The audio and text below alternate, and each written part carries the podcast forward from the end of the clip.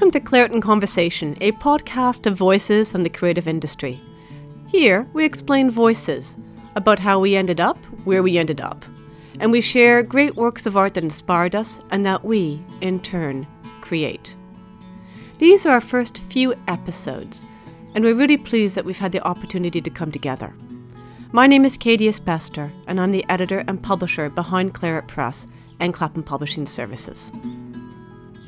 I'm here today with Sam McDonald, a local London gardener. Sam gardens particularly in Clapham, where his business, The Cottage Gardener, began in 2008. He specializes in soft landscaping, garden consultancy, and bringing gardens to maturity by trying to create a living tapestry of color between April and October. So, welcome, Sam. Um, you're not actually from London, though, are you? Well, I went to school in London, but um, I spent a lot of summers up in Norfolk. Um, yeah, and that had a sort of profound influence on my um, love of nature and how I gardened as a result of that. Can you, can you tell me what it is about Norfolk that so attracts you? Well, it's particularly that part of North Norfolk, um, the sort of area between Hunstanton and Cromer. It's it's just um, very wild especially for a place that is only about 100, 100 miles from, from London. It has a lot of um, estuaries and um, farmland, which is very beautiful. Um, it doesn't appeal to some people because they like hills, but um, it feels very natural to me. So it sounds to me like you're a country boy at heart. Well, I've met a lot of people like-minded people who are sort of obliged to live in London because that's where most think most things are going on, um, but have a real strong affection for the countryside. It's the way that um, sort of mm, Britain or England has developed is that everything's centralised on London. So I think a lot of people who are country people at heart don't really have the opportunities in their social life or in work to to live in in a more rural location. Norfolk's a very very rural place. There's not much going on there. So, Sam, tell me about the first work of art that you brought with you that so influenced you. You decided to be a gardener. Well, um, there were various works of art that were no longer in the National Gallery that had influenced me when I first went there. Um, but um, when I went back, um, it didn't influence the name of my business but in terms of my own garden, I have an exotic garden, uh, which means sort of big leaved plants like bamboos and phormiums and that sort of thing. And the one that influenced that primarily was um, Henri Rousseau, the um, Surprise with the tiger. Um, oh, yes. Um, with the sort of um, exotic plants in the background. And my mum did a stained glass window of that for her bathroom and it just um, really struck a chord. And in some ways, cottage gardening and exotic gardening are very similar because you just sort of jumble the plants up and the formal flowers do the talking as opposed to more formal minimalist or Islamic designs that you, you might have. Um, so yeah, there's so, a wildness to, to, Rousseau's paintings, isn't there? And a, and a wildness to cottage gardening as well. You know, it's it's but it's organized chaos. Yeah, I mean, I, would say inform informality as opposed to wildness. I mean, it, it's quite um, it's all forced, isn't it? Cottage gardening is not really the plants who are enjoying themselves; they're actually fighting against each other, and you have to control them so it looks right. And that's the same with an exotic garden: is that you need to do various things to make it look wild, but actually it's not wild at all. Well, that's interesting. I never uh, thought of a cottage garden that way as being enforced competition, whether they wanted it to be or not, because it all looks so, so gorgeous uh, and so natural. You know, yeah. it doesn't it doesn't look at all artificial. I actually, do you think it's possible this is a great metaphor for the creative industry? You know, like we all we all make it look so easy, drawing or gardening or or writing, and and in fact, there's a just a high degree of just grunt hard work that went into it. There's nothing natural about it at all. What, what do you think? Is that a, is that a metaphor that works for you, or am I stretching a point? Yeah, I mean, obviously, people who are outside any kind of industry don't really understand how it works. They just see the the benefits of it, um, such as the the book I'm doing with you now. I never really realised how much hard work and graft went went into that. Having just had the pleasure of reading books before, to suddenly have to actually put one together, even a very short book, um, is incredibly time consuming and hard work. Yeah, I completely agree with you. Yeah. It reminds me of a story, by the way. Thank you very much for the plug for Clapham Publishing Services. I swear that was not planned in advance. It just sounds like it was. It reminds me of something I heard once about ballet dancers. That if we knew the amount of hard work and pain that went into going up on point and um, you know, kind of jump up in the air and you land on the tip of your toe, and it hurts like the hurts like the Jesus. Like you'd never be able to go to dance, you'd never be able to go to the ballet and actually enjoy it. You'd spend your whole time kind of wincing and going, ow, ow, ooh, ooh, that's gotta hurt, gotta hurt. So it's best if we actually don't know. It's it's a necessary illusion. How, what do you think about that? Ballet dancers. Yes. Um, yes. Uh, or indeed, I just, wouldn't say that gardening's as as as uh, incredibly unpleasant as that um, because there are breaks, natural breaks in the season. Like you get the winter off, people go away in August. Um, at least I'm talking about as a London gardener, you know. So it's not the same degree as that, but uh, thank goodness, or else we couldn't enjoy gardening either. Um, but it certainly is different. Yeah. Uh, an amateur gardener to a to a professional gardener. It, any profession, it does take slightly the fun out of it. Yes. Mm, yeah. It does slightly, eh? Yeah. Well, how did you get into it then? Um. Well, I I worked as a journalist actually, a very sort of low grade one in in Estonia uh, as a for actually a Eurosceptic magazine. Um, that came to an end because it was just a voluntary job, and I came back to London, and I didn't really know what I wanted to do.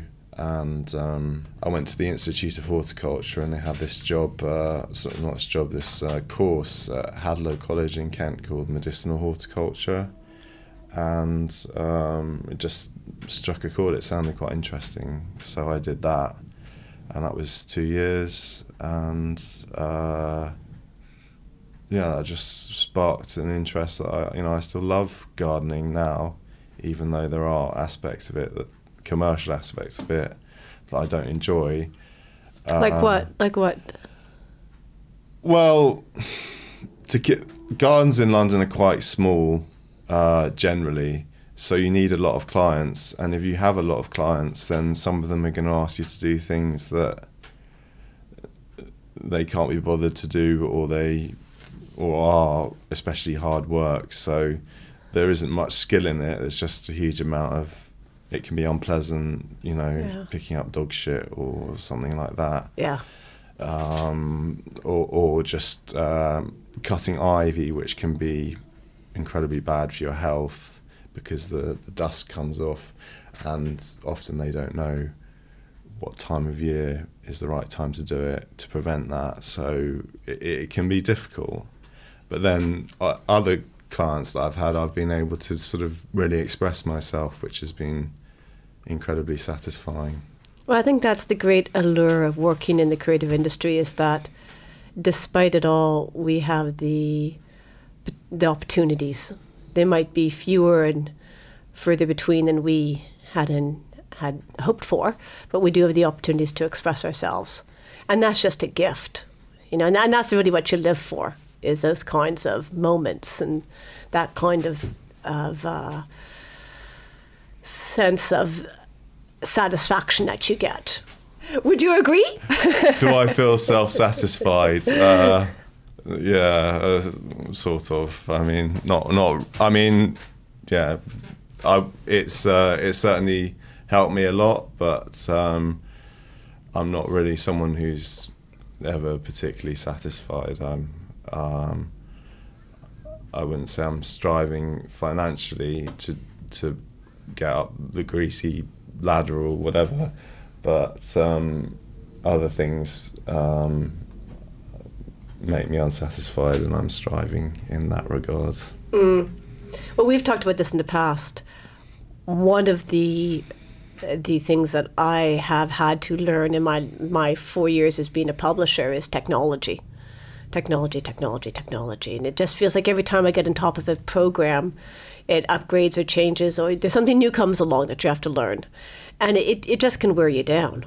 You know, with the best will in the world. You know, I'm I'm not even a technophobe, but it just wears you down, Yeah. and. Uh, you know, I, I would, I would, you know, not that I'm a, not that I'm a quill and ink kind of girl, but I can understand suddenly the attraction if you just write it down on a piece of paper and you pass it around. It's starting to look very attractive to me. but you know, that's the price we t- we pay. We're all lone rangers. You, me, all of us. You know, we're, we're so isolated that we have to do everything, and that includes things that are very unappealing. Would you do it all over again? Well, I'd do it differently, but that's what everyone says, isn't it? Oh, I don't know. I'm not sure everybody does say that. But uh, I think a lot of people do. yeah, I think a lot of people have um, regrets about how they'd lived their life. They they um, they wish they'd done certain things differently, maybe certain turning points. Um, yeah, but I mean the technology aspect of it, um, gardening at this stage is not. There's no technology really involved in it at all. Um, it's got to feel like a get out of jail for free card.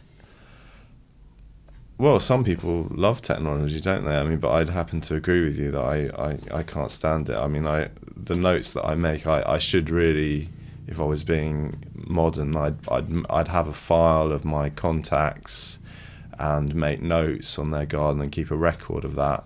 But I just make notes in, in my book year, um, year on year for what I think needs to be done to the garden, and that that's usually sufficient because a year's cycle is usually enough to to enact various changes that you want to do in the garden.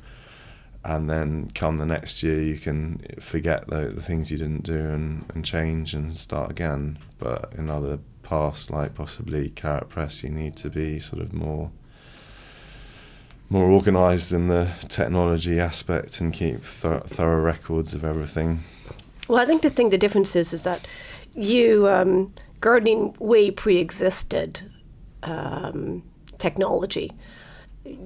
I couldn't be a small indie publisher without technology. yeah You know, without the digital, without the ability to upload, without digital technology, I just could not begin to do my job. But then you have to make your peace with that reality. I mean, you can actually write things down in a book and keep track of it that way, which I think sounds very civilized. But um, I, I, I couldn't send documents back and forth to the designer and the proofreader and the editor and and have that work. Um, we, you know that you, you're going back to the Gutenberg press then, which isn't you know on some days it looks very attractive. I have to say. yeah But there must be changing pieces of technology in gardening, different kinds of upgrading of knowledge that you're doing with about, you know, I always read about pHs in soil and Yeah. how that changes. And, um, you know, you must have changing changing technology as well in gardening. Yeah, I mean, definitely, but I'm not really at the cutting edge of, of, of that. That's a difficult question to answer because it depends what aspect of gardening you're talking about. Uh, I, I mean, an interesting one that comes to mind to me is, is more, it's not gardening, but garden design, where um, I'm currently doing this course in garden design and we're having to do all the drawings by hand and a lot of people on the course are moaning because they're saying that actually at this stage we won't ever have to do the drawings by hand because there's CAD, which is the the piece of technology where you, you just do the whole design on the computer. And our um, tutor actually admitted that for the last 10 years she hasn't done any drawings for her designs um, by hand. Nevertheless, there is a, a garden designer called Jinny Blom, a, a, first rate one who who thinks that CAD completely takes the soul out of any um, garden design that you do because it just can't really mm, express what you really want to do with the space in the in the best way. So um, that that pleases me that someone like that can dismiss the the technological advances in that. Um, obviously, the internet's very useful for looking up plants. If I'm if I want to find out about a certain plant and I'm in a just there with my phone, I can look it up. And um, there are sort of things where you can take a picture of a plant and identify it that way. But I don't think those are at the stage yet where they're really that effective. But I imagine in the future you will um, will be able to use um, them much better, um, which which will be good because identifying a plant on the spot is precisely what it is is is very useful. Why is it useful? Well, because you you don't know what it is, and But why does it matter? Why do you have to know what it is? well, why do you have to know the names of anyone? It's important to know the names of, a pl- of plants because that that gives an indication of where they where they grow, and also if you want to plant that plant somewhere else, if you don't know the name of it, how are you going to source it? Good points. Good points. I suppose um, there is a school of thought within um, grammar. So this is getting very icky picky if you care about grammar, and almost nobody on the planet does care. But if you were to care about grammar, let's say you did, um, there is a school of thought which says we really have to know it and we have to know exactly why it works the way it works. So you look at a sentence and you go, ah, well, you see that's a as a misplaced modifier and a dangling antecedent, and as a result, you have the um, the subject non-alignment with the verb, and you can you can discuss that um, and people go, "Oh yes, of course, I understand exactly what you mean." Yes, it's it's, it's so common that error, that misplaced modifier, and that dangling antecedent. You know, just and yet four out of five people who actually have decent English can look at something and go, "Well, that doesn't sound right. That's not that's not a right sentence. It's it's that's awkward construction," and rejig it so that it's correct. And you, they wouldn't know a dangling antecedent if it slapped them across the face. So I just and I'm of two minds on that one. Uh, you know, I always have a quest for more and more and more understanding of how language works. So I completely sympathize when you just go, wait, wait a minute, we have to know the name of the plant, like you just do. It's just you have to know it. But hang on, Katie. Um, it's just about knowing the names of everything. It's uh, any kind of job that you do is based on knowledge, and um, if if I walk around buildings and I don't know uh, what type of bit, what the name of that, the type of building that is, or what trees they are, or anything, or what pl- what the name of animals are, our whole um, system of, of working is based on knowledge. And we don't have any knowledge, then you may as well just give up. I mean, th- that just seems strange to me to um, to say that the names of plants aren't important or that knowledge generally is not important. It's I don't, I don't yeah, it's just bizarre.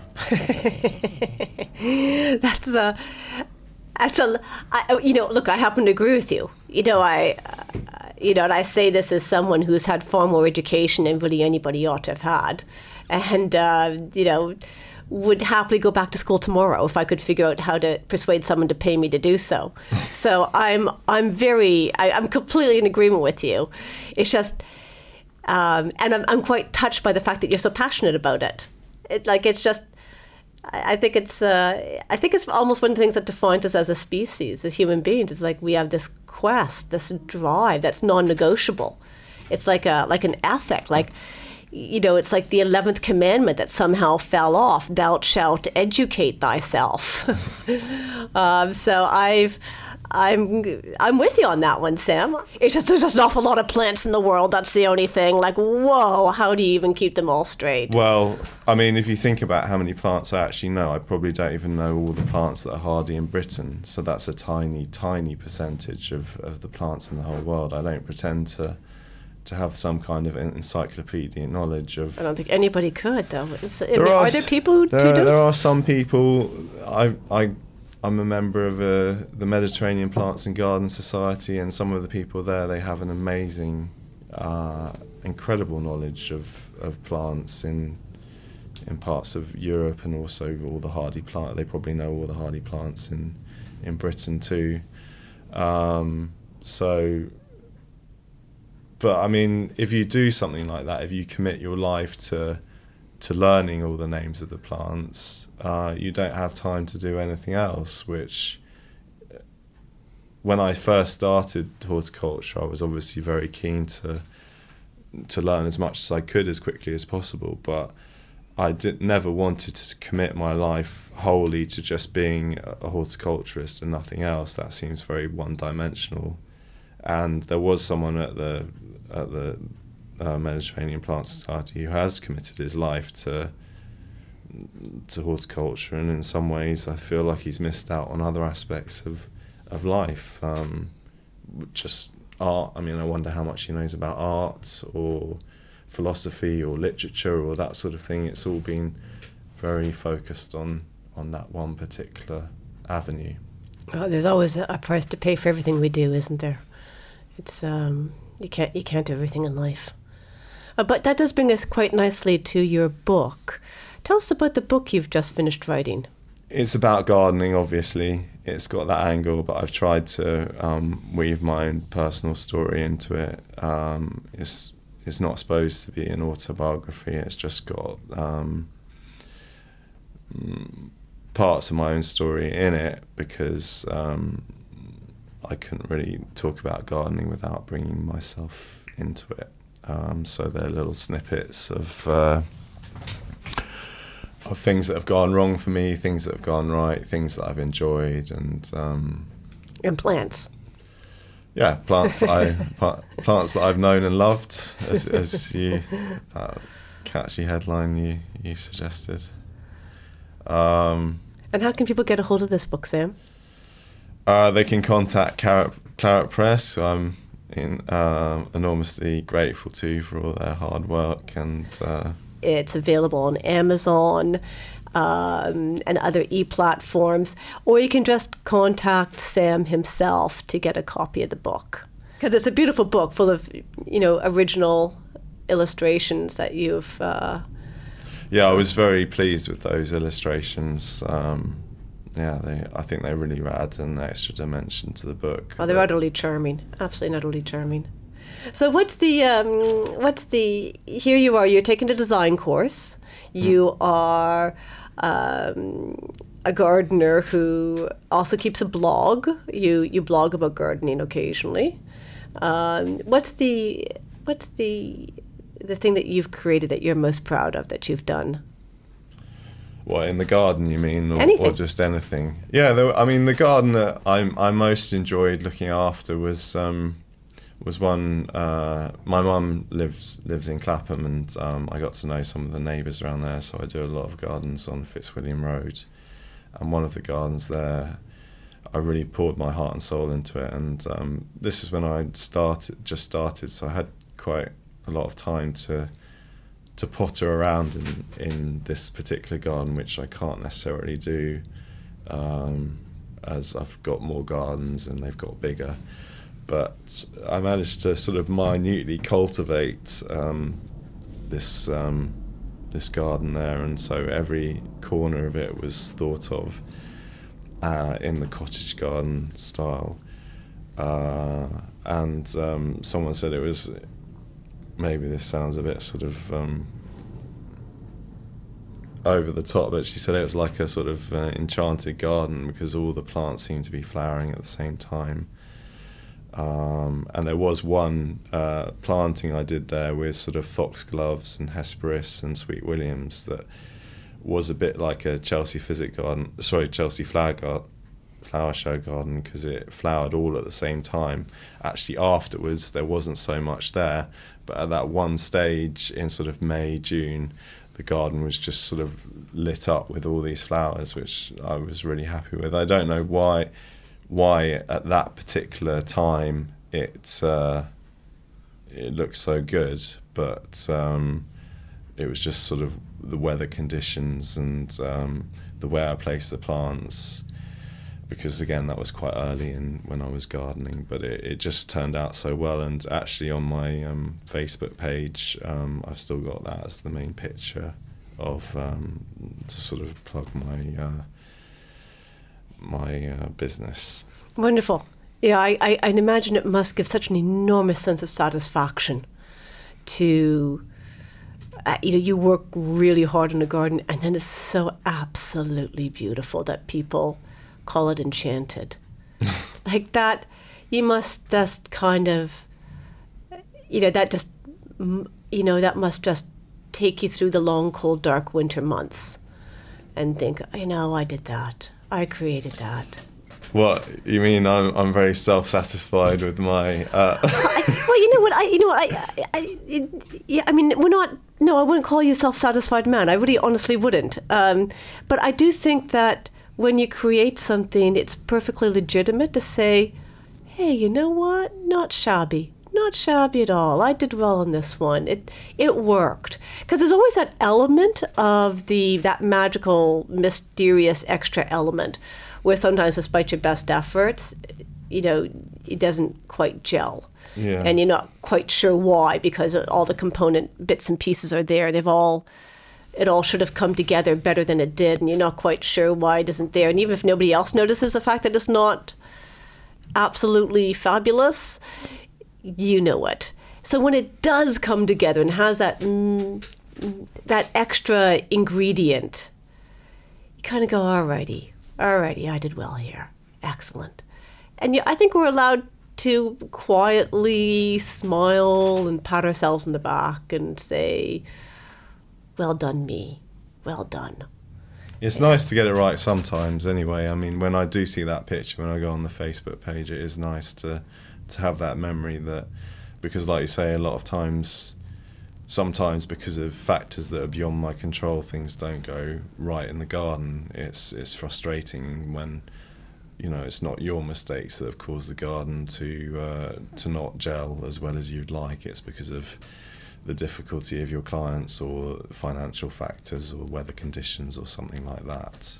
So yeah, it is really nice when it goes right. There's so many things outside our control. It's just, you know, I, I don't know how control freaks go through the world because with the best will in the world, there's just so many factors that are are just so many balls in the air. It's inevitable that occasional ball that you didn't even know about is going to get dropped. So, um, what's next for you, Sam? Well, I'm finishing this garden design course. I'm, I'm very hopeful that um, I'm going to be able to do the um, the drawings well for that. Um, my sketching's improved a lot because of that, which has been a surprise because when I was at school, I never really took art at all seriously. I think I really wound up my art teacher actually back then, but. Uh, but anyway, uh, yeah, we, we should all wound up art teachers. Poor old things, you know. They they they they work so flippin' hard, and we just wind them up. You know, you get creative people like you coming in who who just will not, uh, who just you know just do not perform. It must be so frustrating for them, poor things. Yeah, I, I do regret, um, but I suppose being a teenager, you can't really behave well anytime really. Uh, but uh, yeah, I mean, it really it really has been an eye opener for me doing the, the the the sketching because I didn't think I'd be able to do it, and now I can sketch. Okay, I can't do anything like the illustrations that Anastasia did for the book, but uh, certainly I can I can draw some plants and things, which is which is nice and will upscale my, my business. I hope. Uh, there's also the book, which I which has obviously been a long time coming, and we're very close to finishing that now. I'm excited about that. yeah, that. woohoo! Yeah.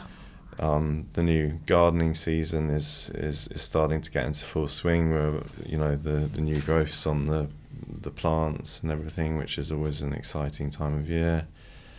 And summer, you know, the loveliest season of the year is just around the corner as well. So there's a lot to look forward to, um, which is a nice feeling to have, really.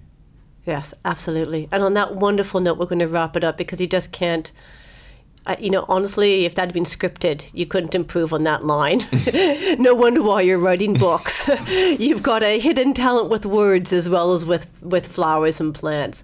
So thank you very much to Sam McDonald for joining us today at Claret and Conversation. If you're interested in, in contacting Sam McDonald, his contact details are on the Claret and Conversation website and on the Facebook page. Uh, my email address uh, is sammcdonald3 at hotmail.com. Yeah, wonderful. Thank you so much for coming, Sam. Yeah, thank you very much, Katie. Make sure you rate, review, and subscribe to this podcast.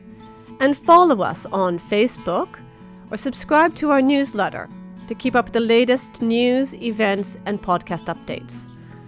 The newsletter is available through our Claret Press website or Clapham Publishing Services website. Claret and Conversation is hosted by myself, Katie. It's produced by Alex Holmes and edited and engineered by Chelsea Moore. We've had additional assistance from Hugo Zhang.